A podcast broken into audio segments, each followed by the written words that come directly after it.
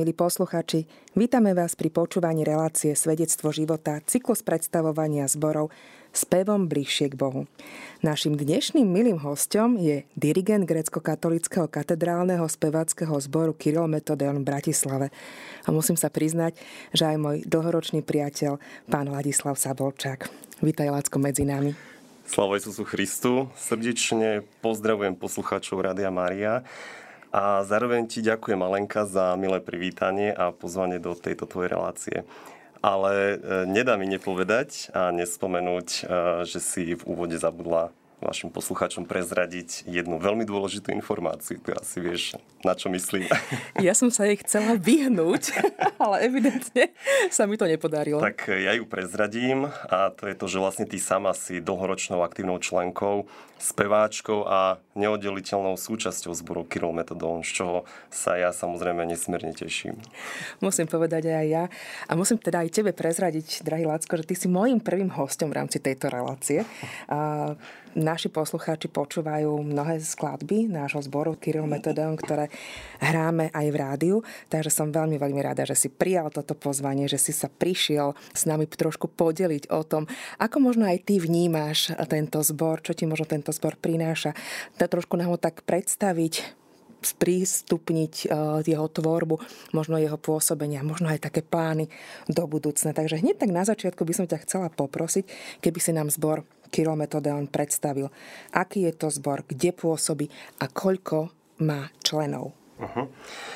Tak v prvom rade je potrebné povedať, že ide o chrámový zbor, miešaný zbor, no a keďže v súčasnosti sa počtom členom môžeme radiť podľa istej takej medzinárodnej škály rozdelenia zborov do kategórie skôr komorných zborov ako takých veľkých zborov, pretože jeho stabilná členská základňa aktuálne je cca nejakých 28 spevákov. No a pôsobíme pri grecko-katolickom katedrálnom chráme povýšenia vznešeného a životodárneho kríža, trošku dlhý krkolomný názov. a sme teda katedrálnym zborom grecko-katolíckej bratislavskej eparchie.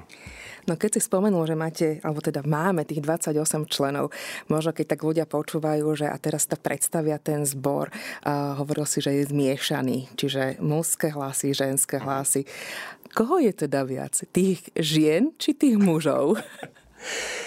Toto je veľmi dobrá otázka, pretože tu narážaš na, na taký fenomén amatérských zborov a to je to, že dievčatá a ženy vždy boli tak viac, viac družnejšie, e, viac sa vždy zapájajú do takýchto spevacích aktivít. No a samozrejme, že tí chlapi sú možno viac tak hamblivejší, e, možno, možno e, tápajú, či, či prísť do zboru, neprísť do zboru. Čiže tu chcem naražať na to, že áno, tá väčšia zložka je ženská. Ale v súčasnosti v našom zbore sme tak celkom dosť proporčne rozdelení a vyvážení hlasovo, čiže temer rovnaký počet sopránov ako altov a takmer rovnaký počet e, tenorov a, a basov. Čiže v našom zbore je to vyvážené, ale, ale e, je takým súčasným trendom, alebo e, žiaľ Bohu, teda musím povedať, že, že tie mužské hlasy v tých zboroch amatérských naozaj chýbajú. Čiže keď sa spýtam na pomer ženy a muži, keď hovorí, že vyrovnané to je medzi sopránom a altom a vyrovnané medzi tenorom a basom, ako to je medzi mužmi a ženami? Dvojnásobok, trojnásobok, polovica? Vieš, ja som to tak v rýchlosti počítal nejak, e, keď som sem išiel autom ešte rýchlo, nejak som si, že, že, že keď mi položíš túto otázku, som presne vedel. Ono to vychádza tak nejak 50 na 50, som tak počítal, že nejakých 5 tenorov, 6 basov, a máme nejakých 7, 7 sopránov, 7, 8 a, a 9 altov. Takže je to tak, myslím, že akurát vyvážené. Vidíš, ja by som odpovedala možno trošku ináč na tú, tú otázku, ale dobre, posunieme sa ďalej. Ako zbor máte určite, alebo teda máme poslanie. Tých poslaní je možno trošku viacej. Čo vnímaš možno ty ako takéto hlavné poslanie? A keďže teda mm, aj v tom názve máme spevom bližšie k Bohu, Možno by ma zaujímalo, že či vnímaš to, že vďaka tomuto spevu sa ľudia, ktorí nás vás počúvajú ľudia, ktorí možno aj spievajú, môžu povedať, že sú nejakým spôsobom bližšie k Bohu či vstupujú skutočne tak hlbšie do vzťahu s Bohom, možno práve cez aj tento druh umenia, cez spev, taký špecifický spev. My sa budeme potom ešte trošku rozprávať o tom, že ako katedrálny zbor, keďže je to grécko-katolický chrámový zbor, sa venuje určitému typu hudby a skladie, ktoré je také, také špecifické. Takže ako to je s tým poslaním? Čo teda vnímaš toto? Trošku ťažšia otázka. Ale budem sa snažiť z nej nejako, nejako vyklúčkovať. Ak by som mal jedným slovom nejak vyjadriť hlavné poslanie, hlavné poslanie zboru, tak e, to slovo by bolo asi služba. A to už vychádza z toho, že, že sme chrámovým zborom. Áno, jednoducho spievať, slúžiť Bohu a oslavovať Jeho meno. Je veľmi dôležité uvedomiť si, ako sa na zbor pozeráme, na ten chrámový zbor. Či ako na nejaké umelecké koncertné teleso, alebo na teleso, ktoré je neoddeliteľnou súčasťou chrámu. A preto je z môjho pohľadu hlavným poslaním zboru predovšetkým tzv. slúžiť chrámu, spievať, sprevádzať sveté liturgie, skrášľovať ich. No a v našom prípade a v neposlednom rade aj zachovať krásy spevu východného byzantského obradu, keďže sme grécko-katolíci a grécko-katolícky zbor a približovať tieto spevy ľuďom v chráme, aby sa ich Božie slovo možno ešte viac dotklo a precítili ho, či už e, priamo na liturgii alebo, alebo na koncerte. Aj v tom je možno odpoveď na tvoju druhú časť otázky, že či možno povedať, že spevom sa človek približuje k Bohu? Ja si myslím, že jednoznačne áno, z môjho pohľadu. Je to, je to veľmi podobné, možno ako keď niekto číta sväté písmo alebo stojí v chráme pred ikonostasom, pozera sa na tie ikony, študuje ich pohľadom, snaží sa ich e, nejak navnímať, hľadať v nich význam, tú hlbokú symboliku, ktorá v nich, v nich je, rozíma nad nimi. Alebo možno aj priamo ak e, daný človek píše tieto ikony a som presvedčený, že kto toto všetko robí, či už číta písmo alebo názera na ikony a chce ich pochopiť, je to veľmi podobné, ako keď niekto spieva biblické a náboženské texty, liturgické a neliturgické, tak či chce alebo nie, alebo možno tak, tak prirodzene si možno aj neuvedomuje, ale podľa môjho názoru sa približuje k Bohu. Možno až na takú blízko, že sa dá povedať metaforicky, že sa Boha až priam dotýka.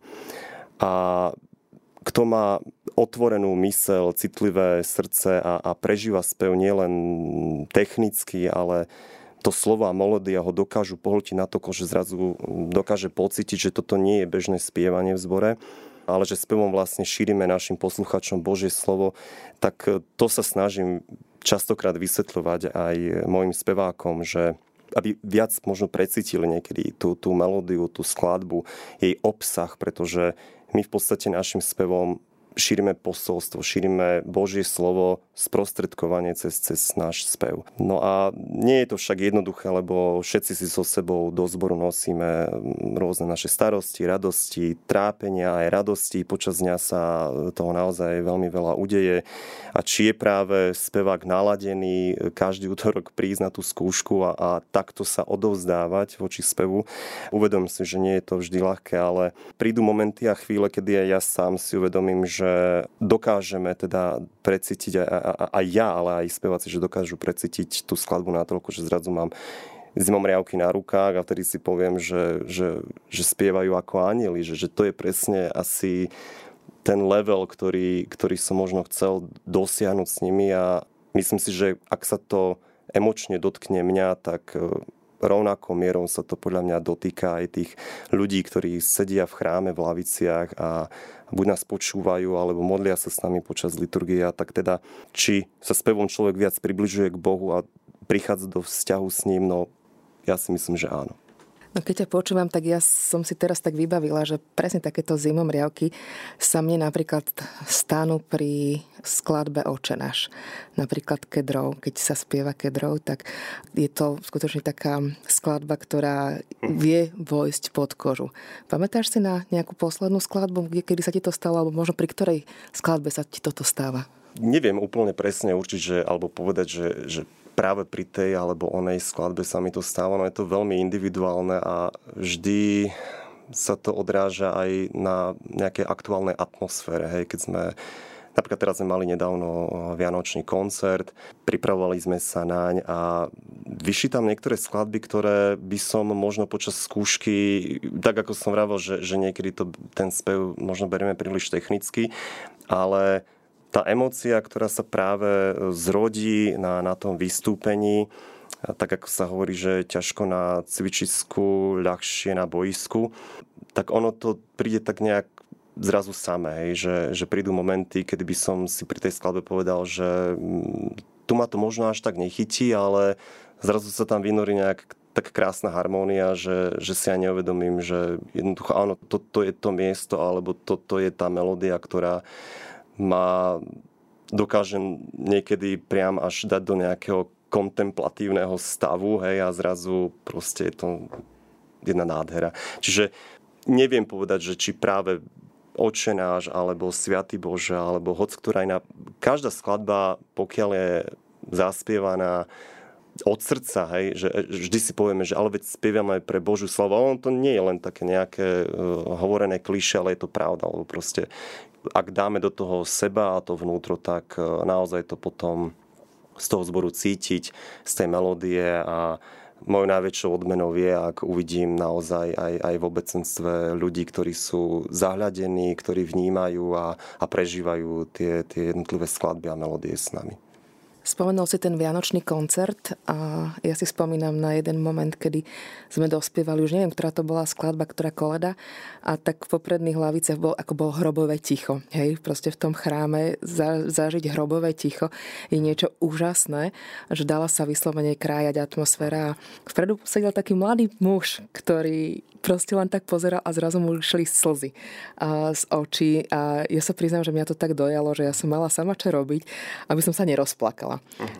Takže bolo to úžasné. Potom sme sa teda na konci, bolo teda také posadenie, sme mali možno sa trošku rozprávať a predpokladám, že to je človek, ktorý nechodí nejak veľmi možno do chrámu, možno ten vzťah s Bohom možno nemá nejaký lepší, ale práve ten moment toho spevu a toho prinašania tej zvesti, radosti o tom narodení Krista a možno tá atmosféra celého toho chrámu, aj tá prítomnosť ľudí spôsobila niečo, že skutočne sa ho niečo dotklo. Sa ho možno Boh dotkol. Proste prinieslo to a možno aj takéto dojatie. Poďme späť. Zbor sa volá Kyril Metodeon. Je to zaujímavý názov. Musím povedať, že myslím si, že pre mnohých asi aj taký dosť ťažký na vôbec vyslovenie, ale aj na zapamätanie. Ale však musíme prezradiť, že je nejakým spôsobom vynimočný a symbolický. Čiže prosím ťa, vysvetli nám, čo znamená a vôbec ako vznikol tento názov a v čom spočíva tá symbolickosť zboru Kyril Metodeon alebo názov Kyril Metodeon. Ja sa možno ešte trošku len vrátim pár, pár, pár sekúnd, eh, čo si práve pred chvíľou povedala. Áno, to sú presne tie momenty a tie chvíle, kedy si ja sám pre seba poviem, že áno, toto je to poslanie zboru. Teda odovzdať nielen slovo, nielen tú melódiu, nielen to pekne zaspievať, aby sa to, aby sa to obecenstvu a, a posluchačom páčilo, ale aby sa to spievané slovo naozaj toho človeka aj, aj dotklo.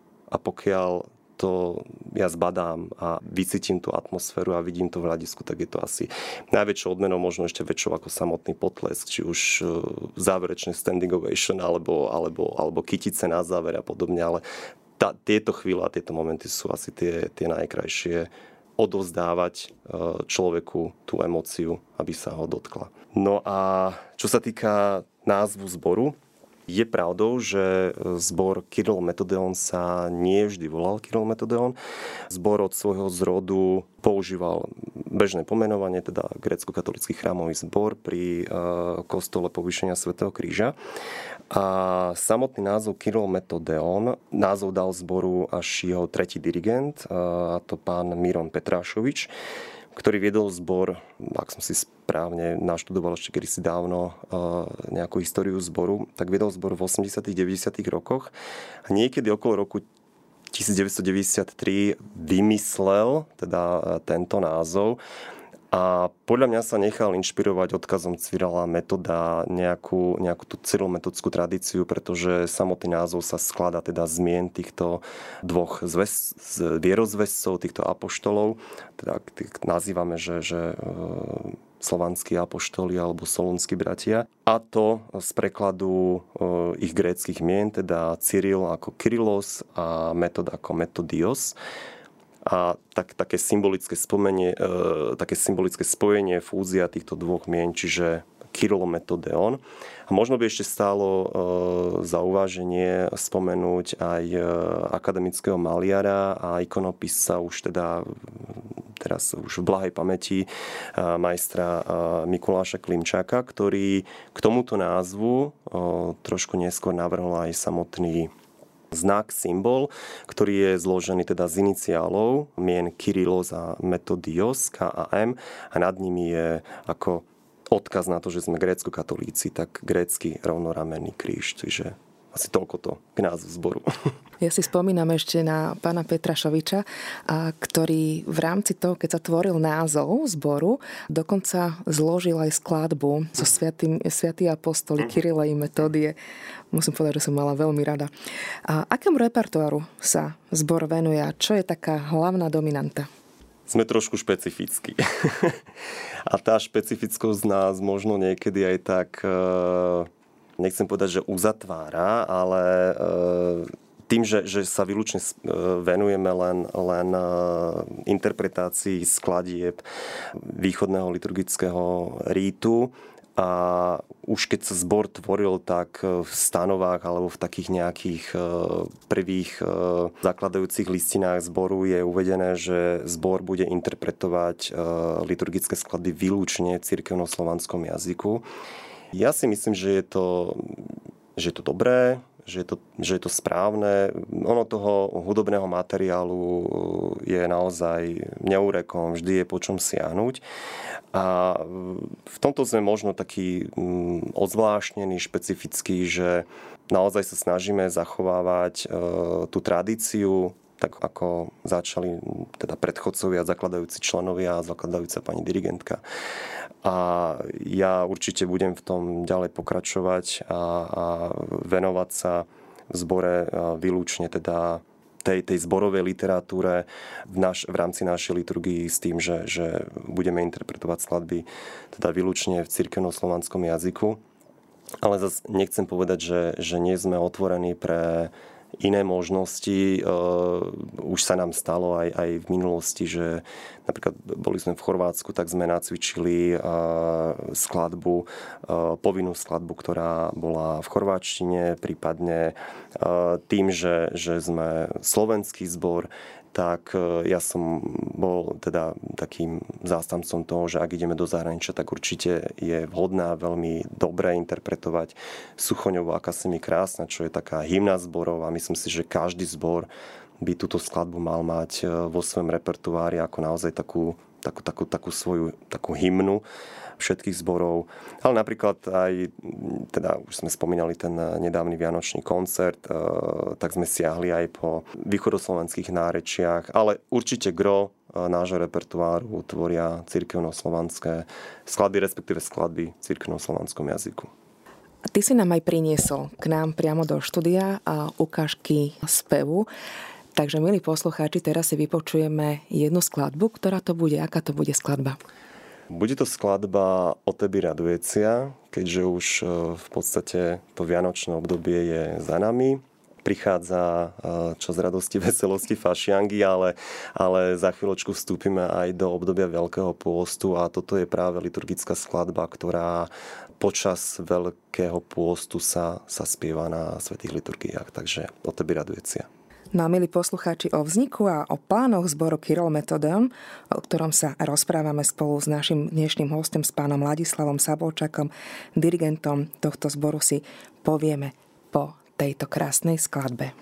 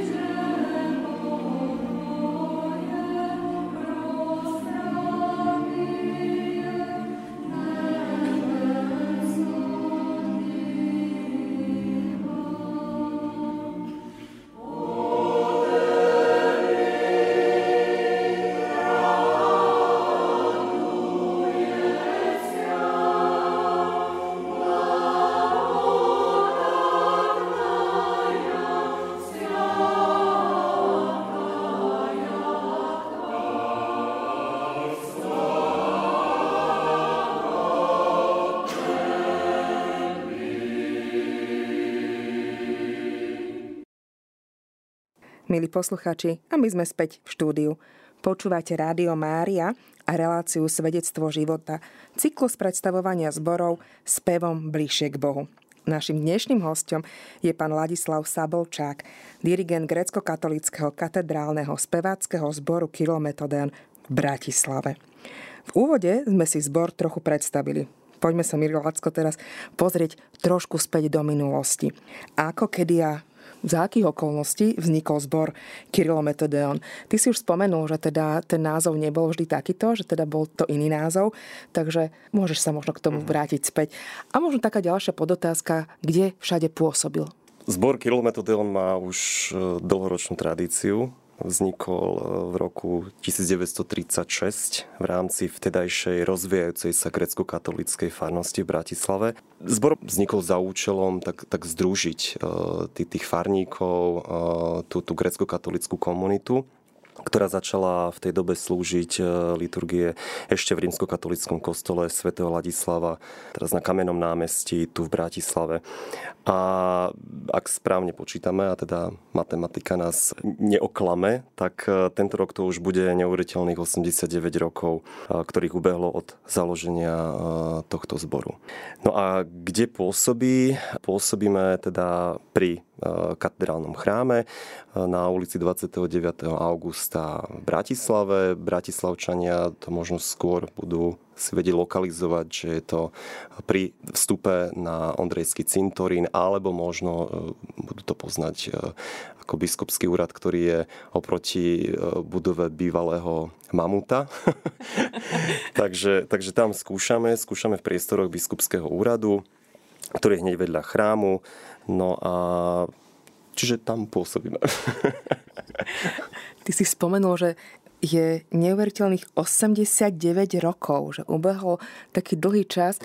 Ja sa priznám, že keď som pozerala ten to číslo, zostala som dosť taká zaprazená, šokovaná, že to snad nie. Ja si pamätám, keď sme oslavovali 80 keď sme mali takú veľkú, obrovskú tortu a, a teda bol aj koncert k 80 a je to pre mňa až také neuveriteľné skutočne, že tých 9 rokov behlo tak neskutočne rýchlo.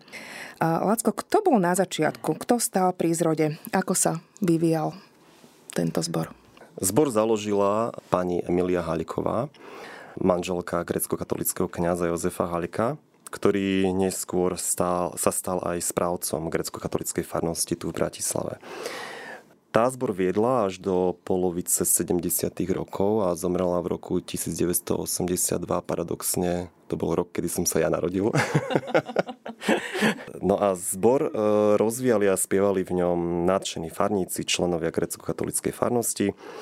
Ale pri tejto príležitosti mi žiaľ nedá e, nespomenúť nešťastných 18 rokov ticha, kedy vtedajší štátny režim zakázal činnosť e, grecko-katolíckej cirkvi v vtedajšom Československu a teda žiadne aktivity, ani tie zborové, ani, ani rôzne iné sa nemohli realizovať, nakoľko všetci dobre vieme a poznáme tú, tú nešťastnú históriu, že toto obdobie temná pre grecko-katolickú církev bolo obdobím prenasledovania aj kňazov, väznením, mučením biskupov, zatváraním našich chrámov a mnohé ďalšie obludnosti, ktoré sa v tej dobe diali, ale chvala Bohu, ako sa hovorí, že po každej búrke vychádza slnko, tak takéto slnko vyšlo aj nad našou grecko-katolickou cirkvou. Silná viera a spravodlivosť vyťazili a po tých 18 rokoch sa opäť všetky brány grecko-katolických chrámov otvorili. Začali sa slúžiť liturgie, oživili sa všetky činnosti. A tu opäť prichádza pani Halková, kedy rozospievala zbor a znovu ho oživila, obnovila a ten zbor vlastne pokračuje až dodnes. Chvála Bohu. Veru, chvála Bohu. Pre mňa je to až taký zázrak, že po obrovskej snahe mnohých, mnohých ľudí zničiť našu církev, tak možno vykoreniť vieru z ľudí, že sa to nepodarilo že to úsilie bolo obrovské, napriek tomu církev stále pretrváva a, a sa to tak znova naštartovalo a skutočne mnohí, mnohí ľudia, ktorí to mali tak veľmi hlboko v srdci vpísané, a boli ochotní obetovať doslova životy za to, aby, aby to išlo ďalej. Určite áno. My všetky tieto, všetky tieto historické fakty poznáme len z prostredkovania, z rozprávania, ale to, čo sa v skutočnosti dialo, to si možno, no nie že možno, ale to si aj neviem predstaviť, ale už len z toho samotného rozprávania človeku až mrazí, ale tak ako som už spomínal, že, že chvála Bohu, je to všetko preč a môžeme, môžeme slobodne, slobodne vyznávať našu vieru, môžeme slobodne spievať, chodiť do chrámov a oslovať Najvyššieho. Veru, chvála Bohu za to. Zbor Kyrilo Metodeon má teda bohatú históriu. 89 rokov. Čiže niekoľko desať ročí vyslovene krásny, krásny čas skrášľuje Svete božské liturgie svojim spevom. Kto všetko tento zbor viedol? Spomínal si už eh, pani Emiliu Haľkovú, ktorá bola zakladateľkou, ktorá bola manželkou grecko-katolického kňaza otca Jozefa Haľka. Čiže ona bola zo začiatku vyslovene takou dušou a, a hybnou silou. Ale teda predsa ten, ten vek nepustí a aj sily tak ubúdajú. Kto ďalší potom prevzal po nej štafetu?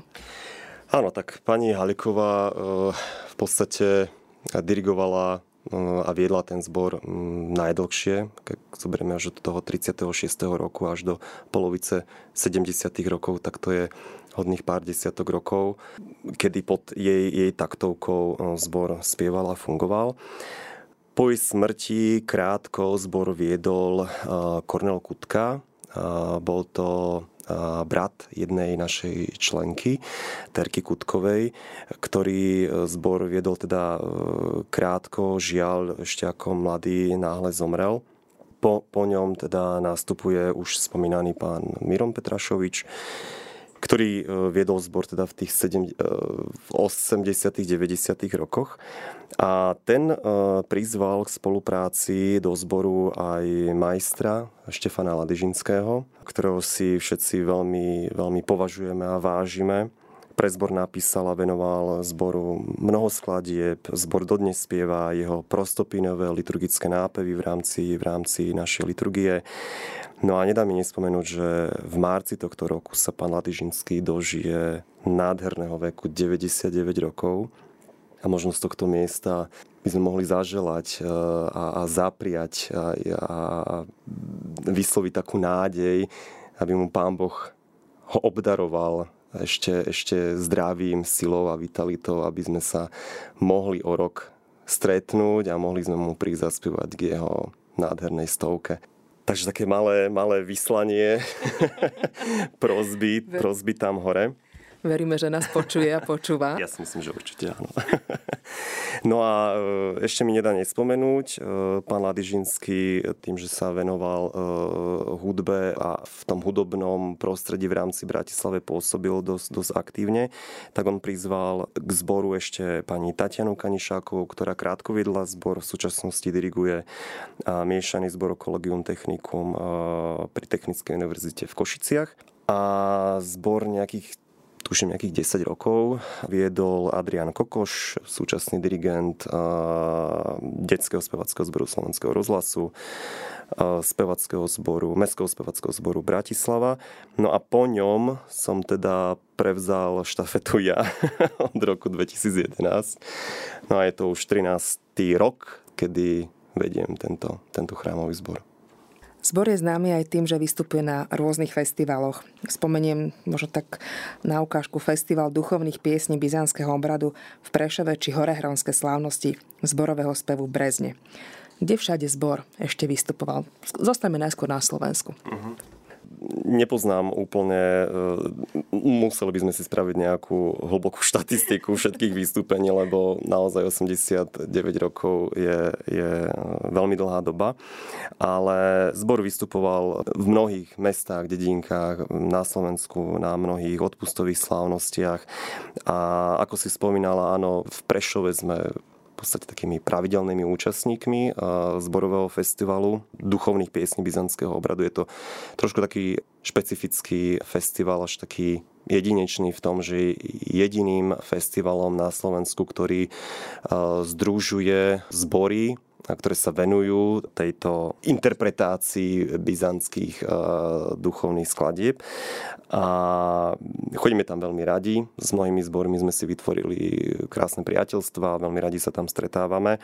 A je vždy, vždy potešujúce tam naozaj vidieť z roka na rok tie zbory pribúdajú. Hej. Jedna farnosť si vytvorí takýto zbor, druhá takýto zbor. Nie je to súťaž a v tom je to krásne, že je to prehliadka zborov, kde, si, kde sa stretneme, kde sa pozhovárame, kde si vymeníme skúsenosti, vymeníme si notový materiál a z roka na rok e, sa tešíme na, na ďalší a ďalší ročník. Áno, boli sme aj na hororenských slávnostiach v Brezne, no a počas môjho pôsobenia sme ešte spievali v rôznych farnostiach našej bratislavskej eparchie. Spomeniem Banskú Bystricu, Trenčín, Trnava, Prievidza. Pozvolenie sme vystúpili v rámci takisto festivalu speváckých zborov. Mali sme aj pár takých, e, by som mohol povedať, že väčších koncertov e, v Bratislave. Nedá mi nespomenúť, keď nás v roku 2012 prijal, nás, e, prijal k spolupráci, pozval k spolupráci hudobný skladateľ Evgení Iršaj, kedy sme spolu so zborom Lučnica a so symfonickým orchestrom Slovenského rozhlasu naštudovali jeho oratórium Proklas. Potom sme ešte spievali v Nitre na známom festivale Muzika Sakra, neskôr v rámci festivalu Ciferská hudobná jar. A účinkovali sme aj v Redute, v Bratislave, teda v koncertnej sále Slovenskej filharmónie, kde sme vystúpili v rámci gala koncertu 11. ročníka medzinárodného ekumenického koncertu NAPS. Takže toľko to asi v rámci Slovenska. Je tu bohatá história. Poďme sa pozrieť na to zahraničie. Zbor mal za sebou aj mnohé turné, môžem to tak nazvať, ak to tak môžeme teda nazvať, v rôznych krajinách. Možno snať také najznámejšie je Rím, uh-huh. návšteva svätého Otca. Áno, určite v milníkoch, takých zahraničných zájazdoch zboru. Ja vždy spomínam dva také dôležité roky a to je 94. a 96. rok, kedy zbor dvakrát vystúpil v Ríme, priamo vo Vatikáne, priamo pri Svetom Otcovi, vtedajšom už Svetom Jánovi Pavlovi II. Prvýkrát v roku 1994 to bola osobná audiencia v decembri 1994, kedy s veľkou slovenskou delegáciou na čele ešte s tedajším prvým prezidentom Slovenskej republiky Michalom Kováčom zbor vystupoval pri príležitosti odovzdávania Vianočného stromu ako dar Slovenska a Svetému Otcovi, ktorý zdobil teda Svetopeterské námestie počas Vianočného obdobia. A pri tejto príležitosti, a to je naozaj podľa mňa veľká vec, sa podarilo zboru koncertne vystúpiť aj vo známej veľkej pápežskej aule Pavla VI, čo je naozaj e, obrovský milník e, pre tento zbor, pretože nie je vždy jednoduché sa dostať spievať práve na takéto, na takéto miesta. Druhýkrát o dva roky neskôr zbor opäť e, vycestoval do Ríma a to pri príležitosti 350. výročia Užhorodskej únie kde zbor sprevádza liturgie v Bazilike Santa Maria Maggiore, v Rusikome a dokonca sprevádzal aj Svetú božskú liturgiu priamo v Bazílike svätého Petra, ktorú celebroval samotný svätý otec Jan Pavel II. Takže tieto dva, e, dva významné roky v, v dávnejšej e, histórii zboru. No a počas môjho pôsobenia som e, zbor tak povediac, e, naložil do lietadla.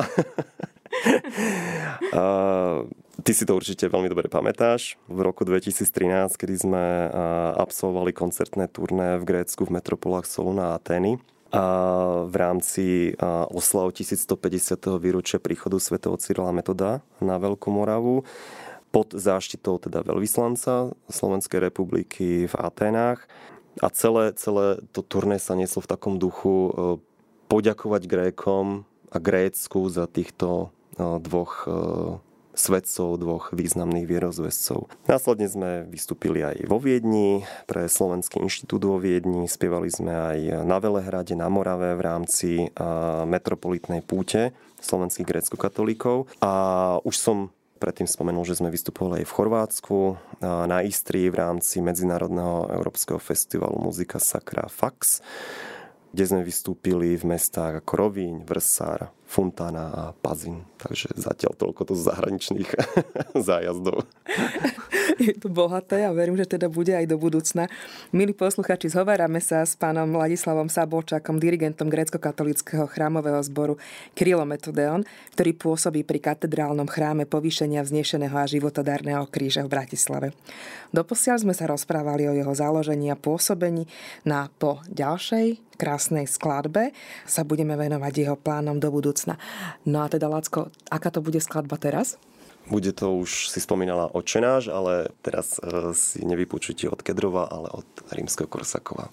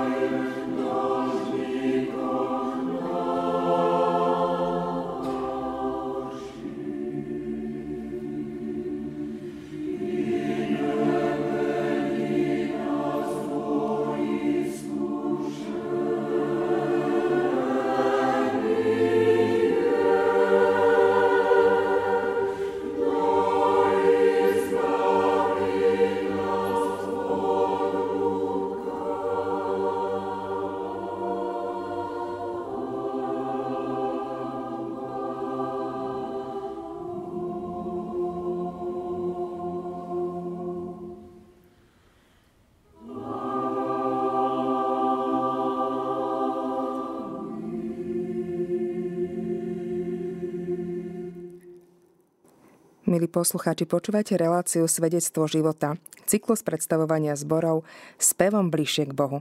Dnešným hostom je pán Ladislav Sabolčák, dirigent grecko-katolického chrámového spevackého zboru Kyrilometodéon v Bratislave. My pokračujeme v našom rozhovore. Spomínali sme úspechy zboru v minulosti. Poďme sa teraz spoločne pozrieť na to, čo zbor čaká a kde všade je možné si ho vypočuť, či ho možno vidieť.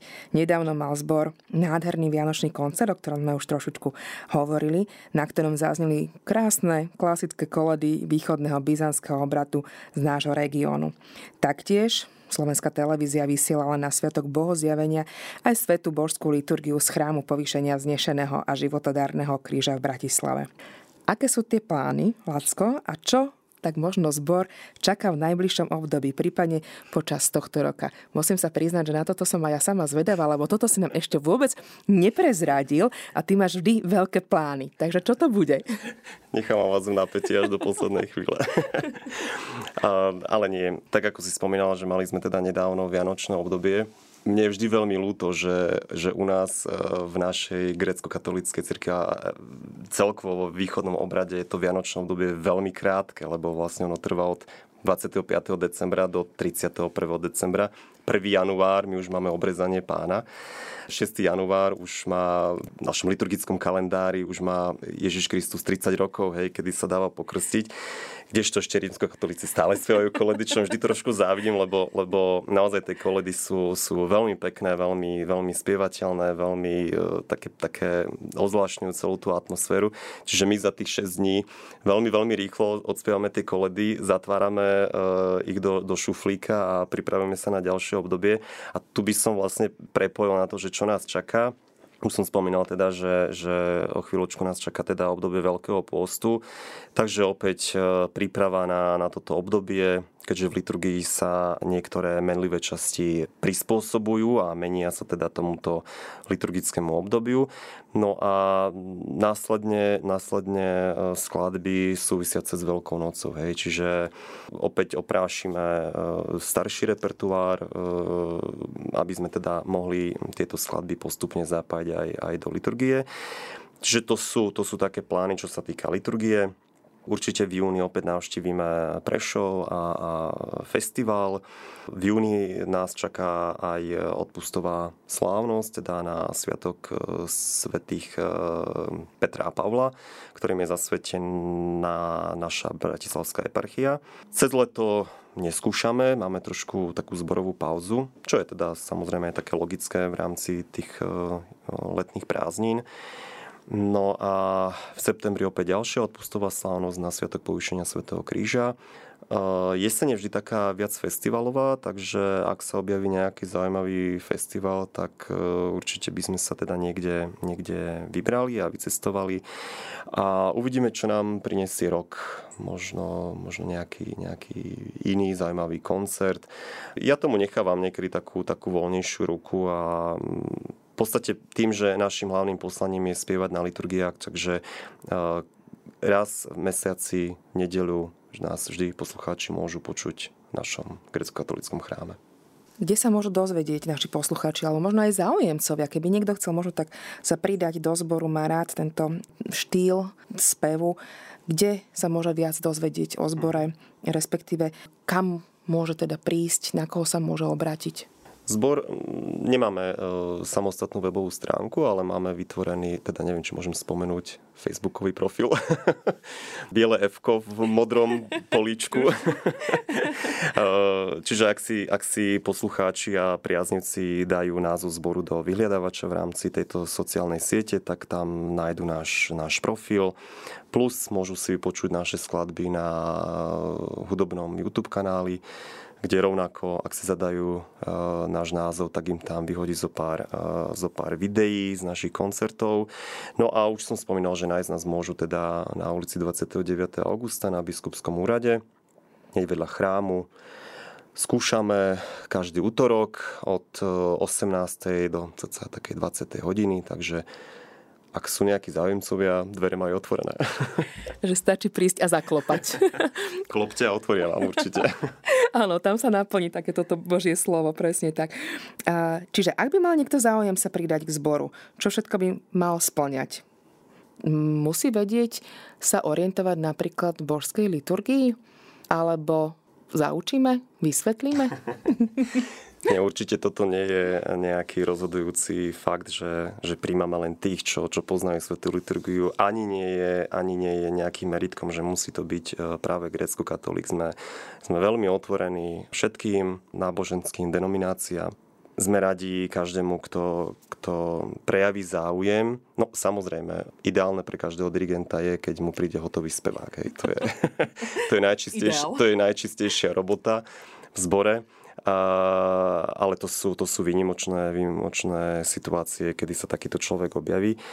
Určite je veľmi potrebné, ak e, záujemca, kandidát do zboru má nejaké to intonačné, rytmické a, a, a tempové cítenie, hej, že, že dokáže zopakovať, zaspievať e, prednesenú melódiu alebo, alebo vie sa zorientovať v tónoch. Nevravím, že je to, že je to nejaké striktné pravidlo. Je mnoho ľudí, ktorí e, ani netušia, že naozaj to toto intonačné cítenie majú. Boja sa, hej. Je prirodzené, že človek má, má trému.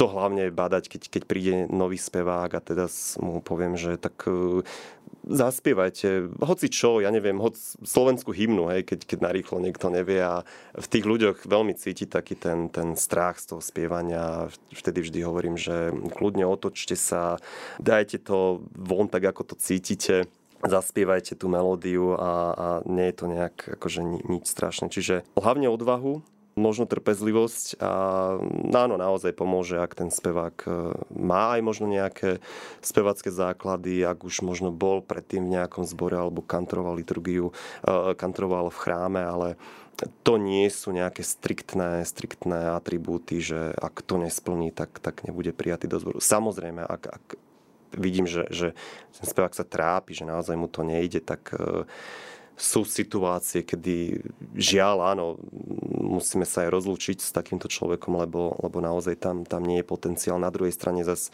nie každý človek je stvorený pre spev. Všetci máme XY rôznych talentov, ktoré vieme rozvíjať v rôznych iných sférach pozerám na hodinky a ten čas je taký neúprosný, takže možno skutočne posledné dve otázky v krátkosti. Čo pre teba osobne znamená tento zbor? Čo ti dáva? A možno to takéto záverečné slovo, čo by si chcel možno odkazať našim poslucháčom? Čo mi dáva zbor? No, keď sa tak zamyslím, tak e, tým, že som už spomínal, že už e, teda pôsobím v zbore a vediem ho 13 rokov, tak za tie roky si človek už vybuduje e, taký hlbší vzťah aj k samotnému zboru ako takému, ale aj k ľuďom, ktorí sú v ňom. Aj. Čiže vznik, vznikajú tam, tam priateľstvá, väčšie, menšie, alebo, alebo akokoľvek to, to nazveme, ale ja to vnímam, že, že tento zbor je po toľkých rokoch už taká moja súčasť, že už sú mi skôr takou rodinou, druhou rodinou. Hej. Je to priestor, kde sa môžem realizovať, kde môžem možno aj skrz e, vnímania môjho emočného vnímania daných skladieb e, cez, cez spevákov dávať tie pocity a emócie von. A je to určite priestor, kde sa cítim dobre, kde sa rád vraciam, kde ešte vždy mám v sebe ten taký, taký ten drive tvoriť, e, rozvíjať tento zbor a, a stále ho viesť, pokiaľ mi to samozrejme sily umožnia. No a čo odkázať poslucháčom. Uh, Uh, ani neviem. možno skôr, ale nie. Uh, možno skôr, kto má záujem spievať, či už, ja nehovorím, že, že musí prispievať priamo do nášho zboru alebo do akohokoľvek iného, nebáť sa, skúsiť to. Možno sami nevieme naozaj, čo sa v nás skrýva. Možno práve tam objavíme ten náš talent, ako sa aj v písme hej, spíše, že teda jeden e, svoj talent zakopal, jeden e, rozmnožil. rozmnožil a tak ďalej, jeden si ho nechal. Hej, to znamená, že nerozvíjal ho ďalej, proste vyskúšať a, a sami, sami možno uvidia, že aké je to jednoduché, aké je to krásne a ako som už spomínal, určite spev e, a celkovo umenie a hudba nás robí lepšími, nás robí možno poslušnejšími, takými tolerantnejšími, pretože aj v zbore sa treba tolerovať. Sme tam rôzni ľudia, rôzne, rôzne nálady, každý, každý máme to svoje videnie sveta a svoje emócie, čiže je to naozaj jeden, jeden súbor, jeden organizmus, v ktorom sa možno treba aj naučiť žiť, ale ak nás to pohltí, tak naozaj podľa mňa je to jedna krásna cesta a kto na ňu vykročí a ho to baví a chce sa v tom rozvíjať, tak ho určite čakajú mnohé, mnohé krásne zážitky. A ako sa hovorí, že kto spieva, tak dvakrát sa modlí. Takže tá myšlienka s pevom bližšie k Bohu je určite aktuálna vždy a všade. Milí poslucháči, náš rozhovor je pri konci. Rozprávali sme sa s pánom Ladislavom Sabolčakom, dirigentom grécko-katolického chrámového zboru Kirill Metodeon v Bratislave, a to v rámci relácie Svedectvo života, cyklus predstavovania zborov s pevom bližšie k Bohu. Veríme, že sa vám rozhovor páčil a mohli ste bližšie spoznať interpretov hudby, ktorú môžete počúvať aj na vlnách Rádia Mária. Srdečne ďakujem za rozhovor pánovi dirigentovi Ladislavovi Sabolčákovi Ďakujem pekne za pozvanie, Alenka. Drahý Lácko, tebe i všetkým členom zboru želáme, aby vám, alebo teda nám, to dlho spievalo na Božiu slávu a chválu, aby hlasivky fungovali a dlho vydržali, pretože skutočne je cítiť, že po tej pandémii tie hlasy sú uh, také unavenejšie, vyčerpanejšie. No a aby sme mali stále veľa dobrých poslucháčov, verných poslucháčov, ktorí budú tak cítiť skutočne taký Boží dotyk na srdci a budú tým pádom bližšie k Bohu. Veľká vďaka za tvoj čas, za tvoju ochotu. Milí poslucháči názov štúdia, to teraz je od nás všetko, ale my sa s vami nelučíme, my vám prajeme stále krásny, požehnaný a pokojom naplnený čas. Zostávajte s nami, zostávajte s Rádiom Mária, s rádiom, ktoré sa za vás i s vami modlí. No a lúčime sa ešte jednou skladbou tohto zboru, zboru Kilometodan a bude to skladba Dostojno jest. Krásny čas.